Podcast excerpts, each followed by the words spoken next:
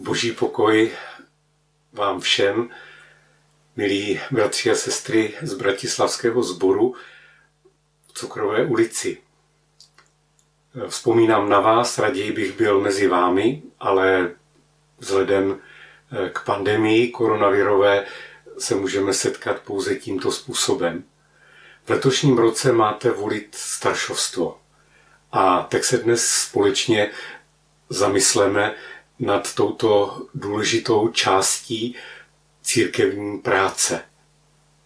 Vzpomínám, jak jsem jednou byl pozván do jednoho z našich sborů, abych právě hovořil o staršovstvu před volbou.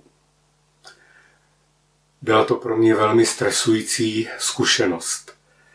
Tak jsem provedl exegezi textů o staršovstvu, homileticky zpracoval výsledky a pak jsem zvěstoval. Později jsem se dozvěděl, že poté rezignovali poslední lidé, kteří byli ještě na kandidátce. Proč rezignovali? Bylo tam řečeno něco nebiblického? Věřím, že ne.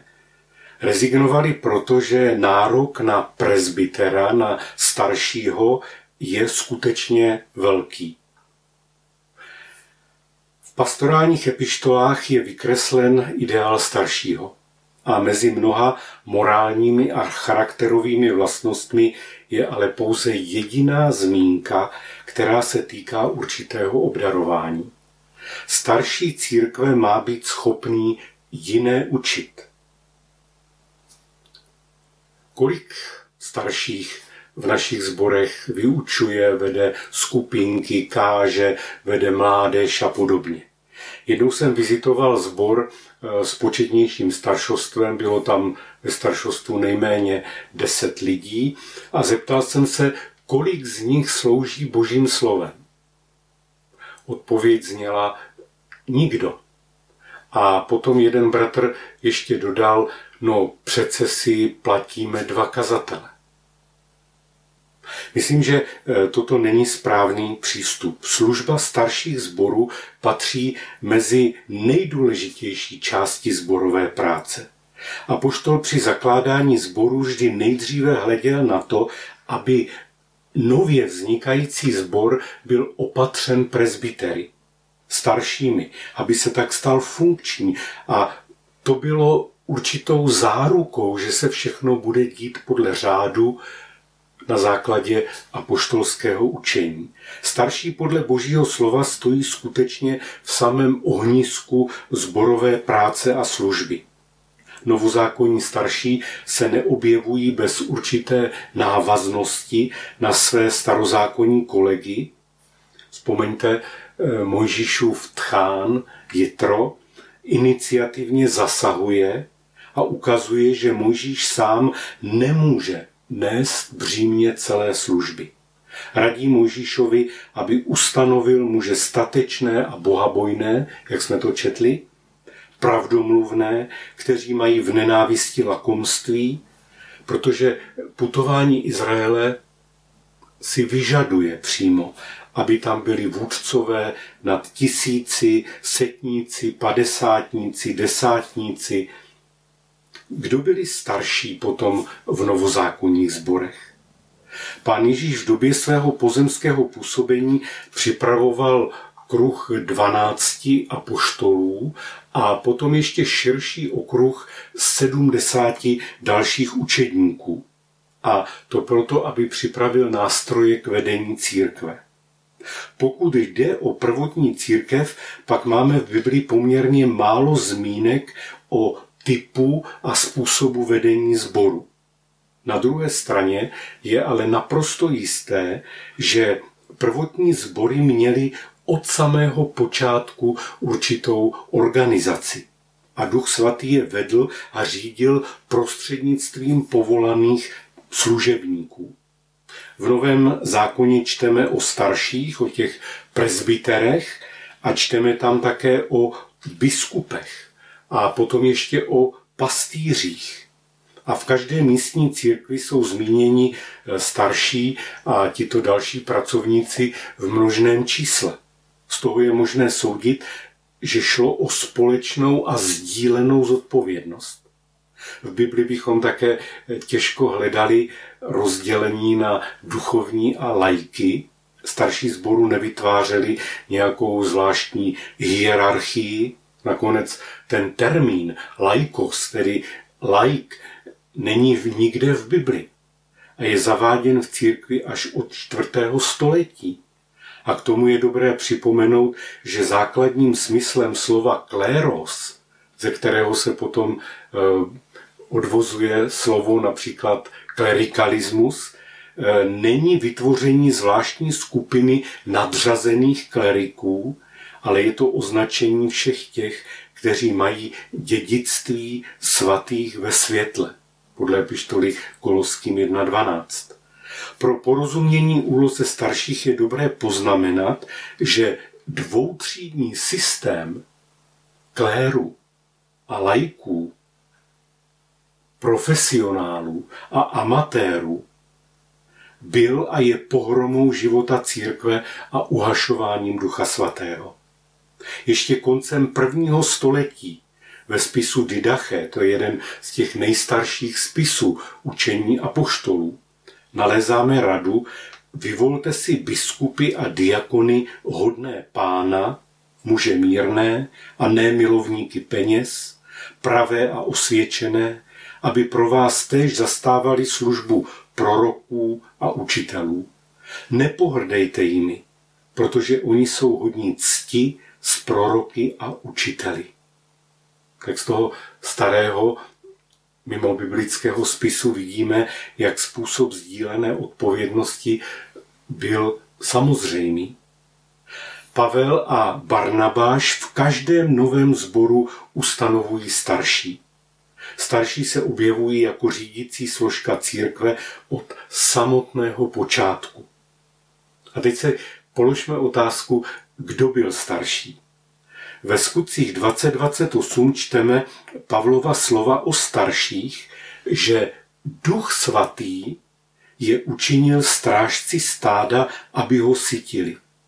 A z jiných biblických zmínek je patrné, že starší byli pověřeni a rozeznáni, protože byli těmi, kterým Duch dal potřebné schopnosti a dary.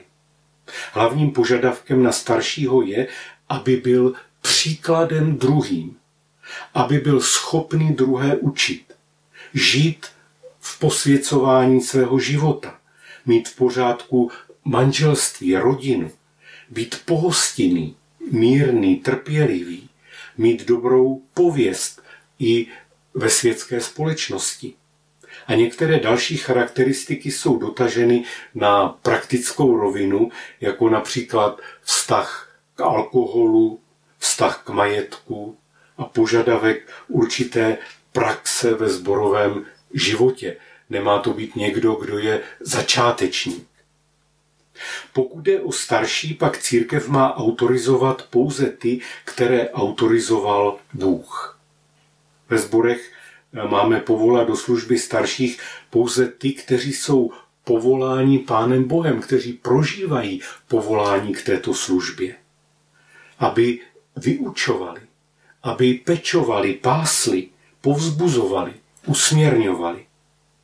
Nikde se snažíme rozdělit staršovstvo demokratickým způsobem, tak jsme to v řadě sborů zkoušeli, například rozdělit obvody a teď nutíme bratry a sestry, aby šli navštěvovat členy sborů, aby navštěvovali nemocné, aby se s nimi modlili. Jindy chceme, aby starší vedli skupinky, vyučovali v nich, a proto někteří nechtějí kandidovat za starší. Někteří se zase dají třeba přemluvit, aby se naplnila kandidátka, ale starají se spíše o stavební akce, rekonstrukce sborové budovy, zajímá je organizační stránka života sboru, rádi na sebe vezmou služby, které se týkají života sboru, ale nejsou to ti, kteří Vyhledávají zraněné, osamocené. Nevedou rozhovory s těmi, kteří hledají víru. Nemodlí se s těmi, kteří procházejí krizemi. Nezkoumají Boží slovo. Jejich radostí a oblibou není číst duchovní literaturu. Netáhne je to na různá setkání, školení a konference pro pracovníky sboru. Nedávají dohromady modlitební kroužky. Proč? Nejsou snad dost duchovní? No to vůbec ne.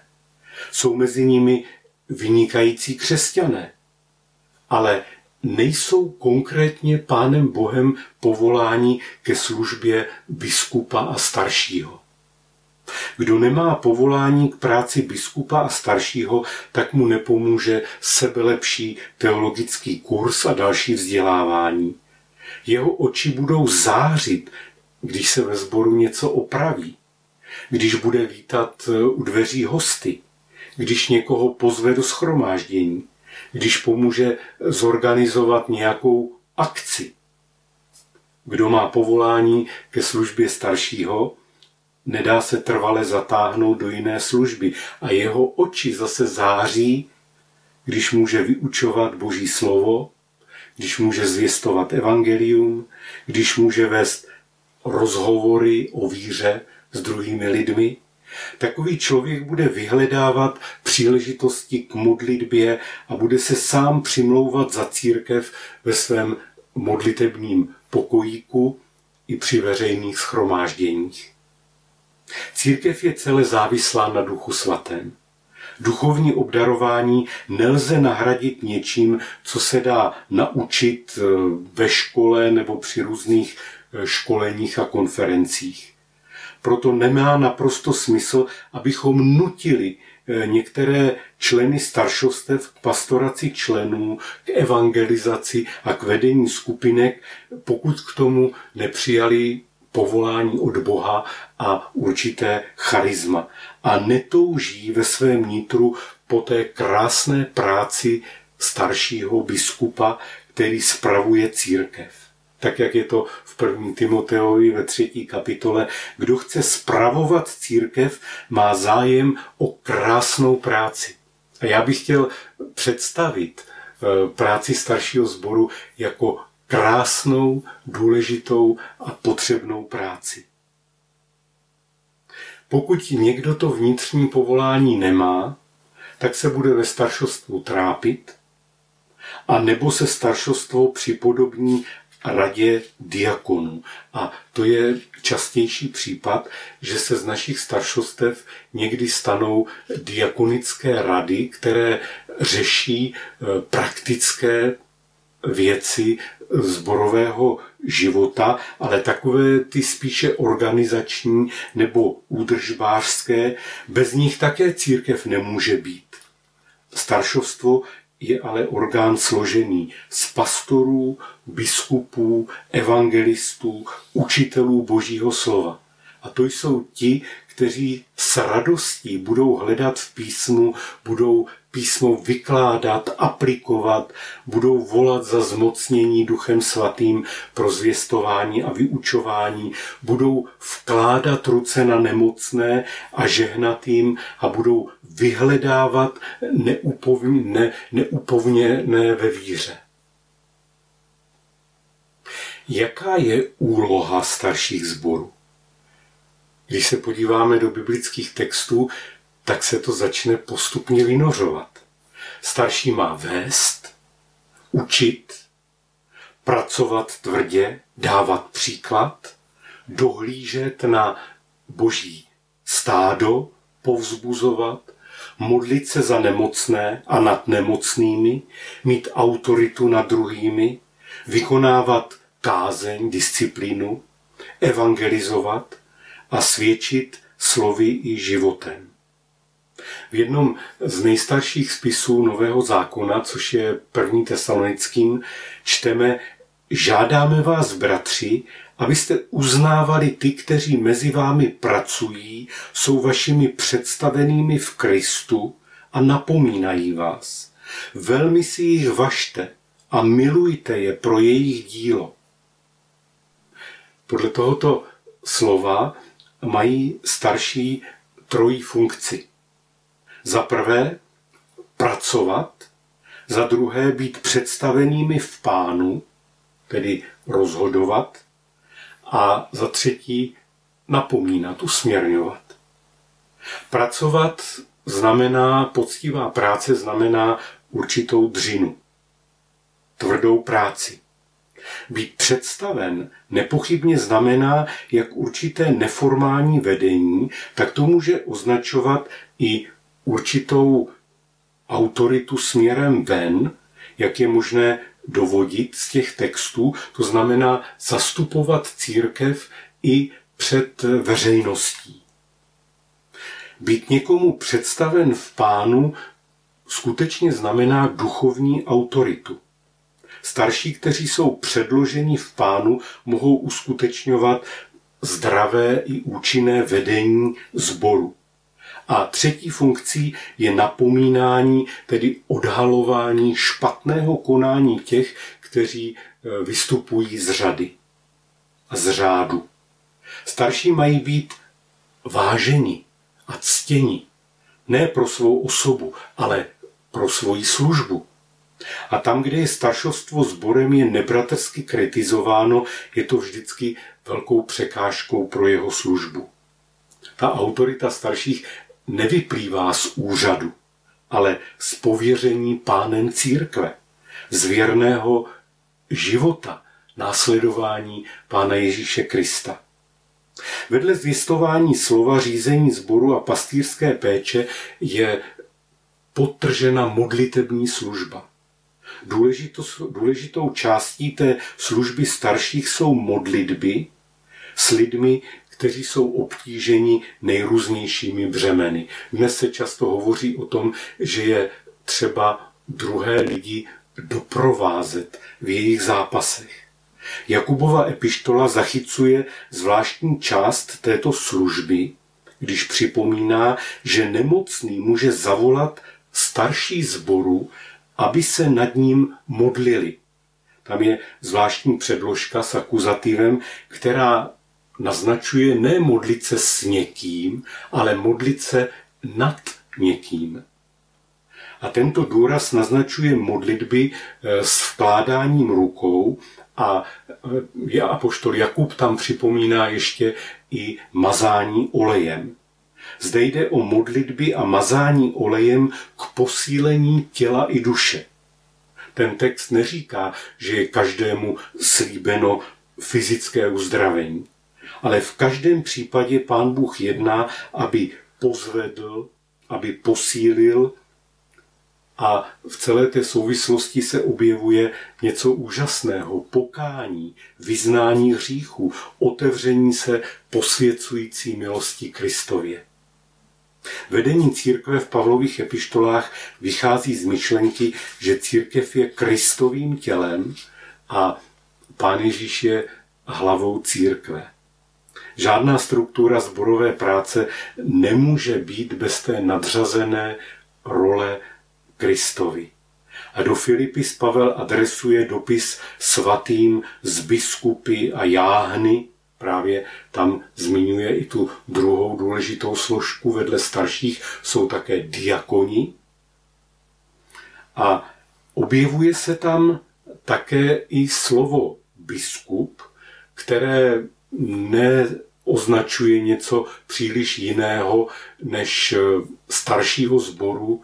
Možná by to mohl být třeba ten kazatel, ten, který je mezi těmi staršími.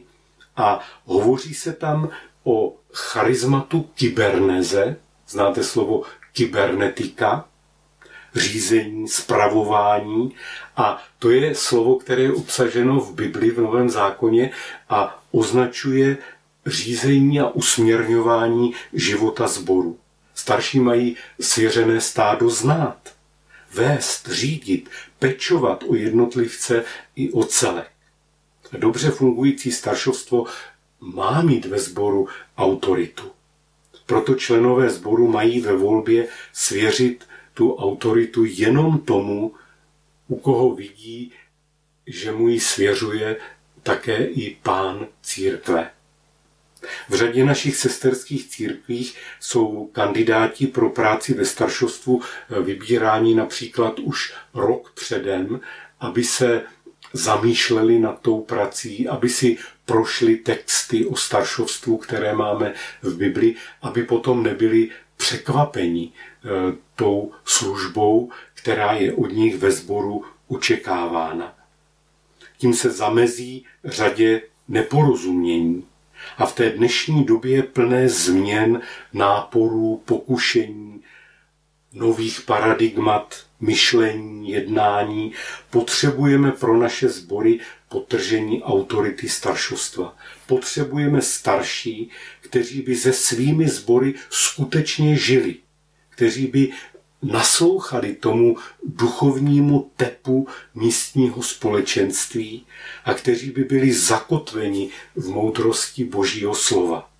Potřebujeme starší, kteří by nejen zvěstovali Boží slovo někteří skazatelní, ale kteří by vstoupili také do té pastorační práce, to je zvěstování Božího slova do konkrétní situace jednotlivce, do rozvíjení misijních a modlitevních kroužků.